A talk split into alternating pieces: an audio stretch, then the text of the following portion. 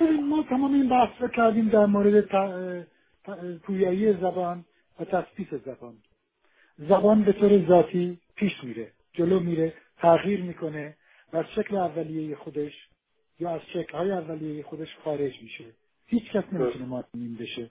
فارسی باستان میشه فارسی میانه فارسی میانه میشه فارسی جدید تنوع جغرافیایی تنوع اجتماعی تنوع تاریخی و الی آخر. در, در کنار اون نیازهای اجتماعی جدید. قدیم و جدید هر دو. نیازهای اجتماعی اقتضا می‌کنه که ما زبان رو برای ارتباط حفظ بکنیم. ارتباط های تاریخی ارتباط های در زمانی و ارتباط های همزمانی بنابراین که زبان رو می‌خوایم تثبیت بکنیم. درسته تثبیت و تغییر زبان متضاد هستند ولی در اینجا یک دیالکتیکی ایجاد میشه. و این دیالکتیک رو ما در همه جای در همه وجوه زندگی اجتماعی می‌بینیم. یعنی تغییر و تثبیت در کنار هم دیگه هست. و در نهایت باید به یک تعادلی به یک بالانسی برسه. نه تغییر باید در اون حدی باشه که مخل ارتباط بشه. نه تثبیت باید در اون حدی بشه که سرانجام به شورش شورش امر تغییر منتهی بشه. چون هر جا که تثبیت بخواد خودش رو تحمیل بکنه پشت سرش یک شورش به مفهوم لغوی کلمه دارم میگم. یک شورش یک اسیان وجود داره. طبیعت این طبیعیه. در همه در همه وجوه زندگی اجتماعی ما چنین چیزی رو می‌بینیم. خب؟ حالا فارسی در کجای تاریخی ایستاده؟ وقتی ما به این نگاه می‌کنیم. فارسی هم مثل, مثل انگلیسی. مثل زبانهای دیگه در این دیالکتیک بین تغییر و تثبیت وجود داره. فارسی میره جلو. فارسی گونه های تازه ایجاد می‌کنه. های جدید نویسندگان تازه شعرهای تازه اشکال تازه ای از صورت های زبانی رو پیشنهاد می‌کنن پیش مینهن بعضی از اونها رد میشه تصویت میشه در زبان. بعضی از اون گونه ها تصویت میشه. این دیالکتیک باز پیش میره. و شاید صد سال دیگه دویست سال دیگه 500 سال دیگه سخنگویان اون زمان نویسندگان اون زبان اون زمان وقتی آثار زبانی فارسیشون رو با امروز مقایسه بکنن متوجه بشن که اینا خیلی تغییر کرده. همچنان که ما متوجه تغییر مثلا گونه زبانی دوره قاجار میشیم. می‌بینیم که ما مثل دوره قاجار نه می‌نویسیم نه حرف می‌زنیم. حتی مثل دوره دوره پهلوی اول همچنین کاری رو نمی کنیم خب زبان ما هم تغییر کرده. نویسندگان ما جور دیگری می نویسن اصطلاحات تازه‌ای به وجود اومده. خب ولی آره. این این تغییر تغییر وجود داره. گروهی هستند از اهل ادب نویسندگان که امروز تاسف می‌خورن. نسل جوان ممکنه فردوسی رو نمی‌توانن بفهمن. نمی‌توانن از رو بخونن حتی. هرچند که هرچند که این مسئله کمابیشه. یعنی بخشی از نسل جدید می‌توانه این کار بکنه و بخشی از نسل جدید نمی‌توانه این کار رو بکنه. نمی‌توانند وزن شعر فارسی رو آنطور که آنطور که دو سه نسل قدیم می‌توانستن وزن شعر فارسی شعر کلاسیک فارسی رو رعایت بکنن نسل جدید نمی‌توانند رعایت بکنن. این فقط به دلیل بیسوادیشون نیست. یک دلیل این هست که فارسی داره تغییر می‌کنه. نظام آگاهی فارسی داره تغییر می‌کنه. عریض کلاسیک مبتنی هست بر نظام آگاهی کلاسیک فارسی. در حالی که نظام آگاهی فارسی امروز داره تغییر می‌کنه. مصوت های بلند دارن کوتاه تلفظ تلفظ میشن. خیلی عوامل دخالت داره در تغییرات زبانی.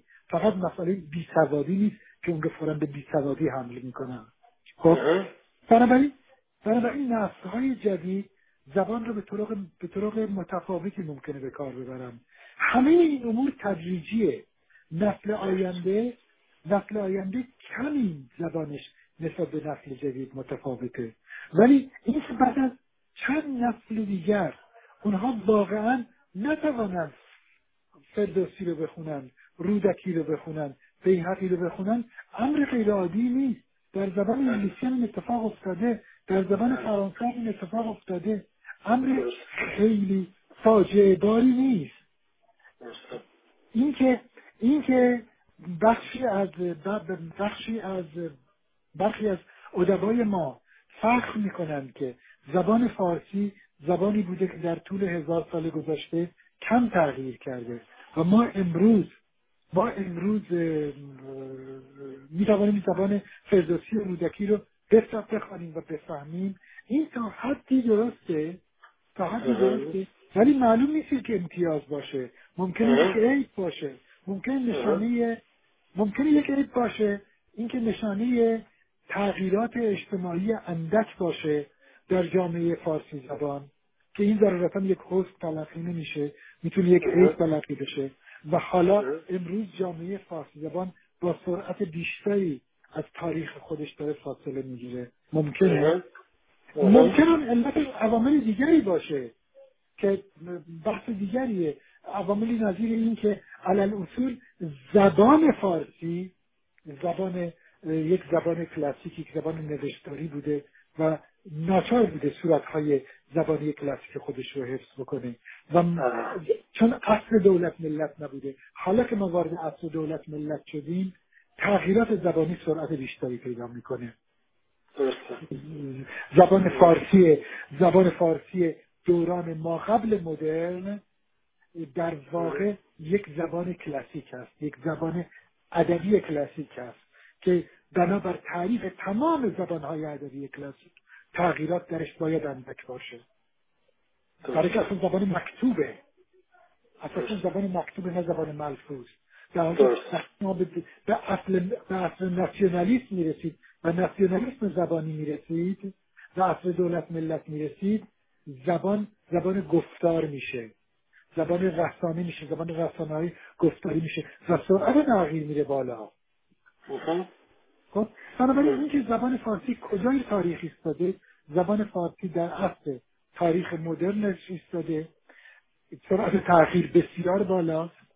چند نسل آینده ممکنه که باید براشون فردوسی رو ترجمه کرد. همینطور که شکسپیر رو برای انگلیسی زبانان امروز ترجمه می‌کنن و این عیب انگلیسی نیست.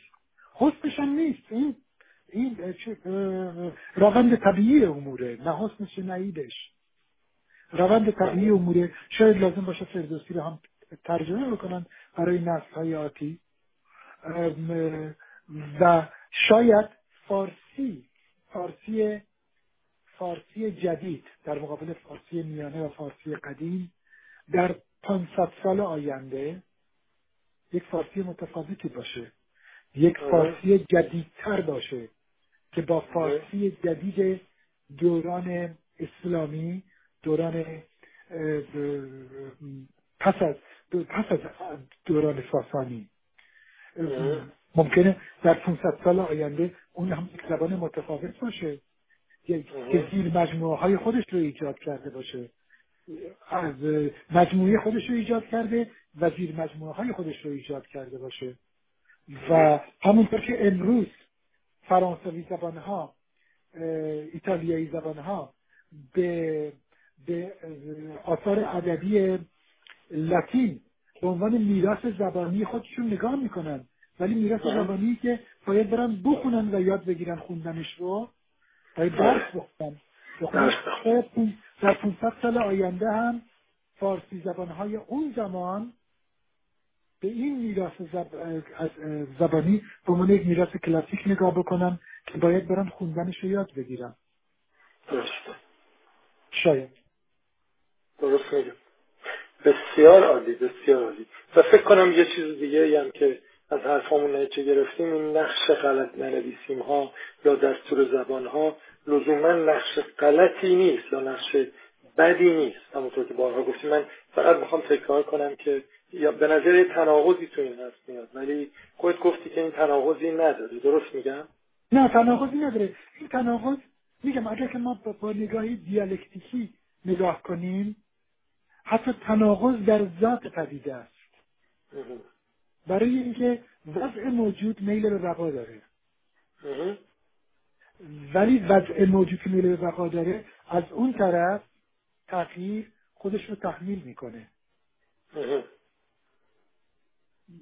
می‌دونی پیشرو بودن و محافظه کار بودن دو, دو, دو وجه یک دو, دو, دو, دو روی یک سکه است.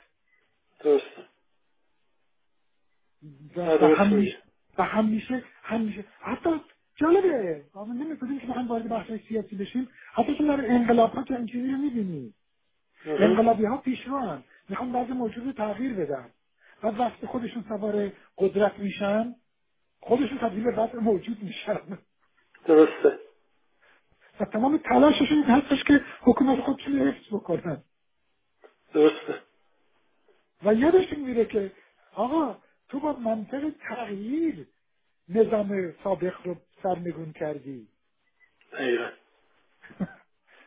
نه نه دقیقا. این داستان مکرریه که ما تو همه زمینه های علم و فرهنگ و جاهای دیگه جای دیگه می‌بینیم.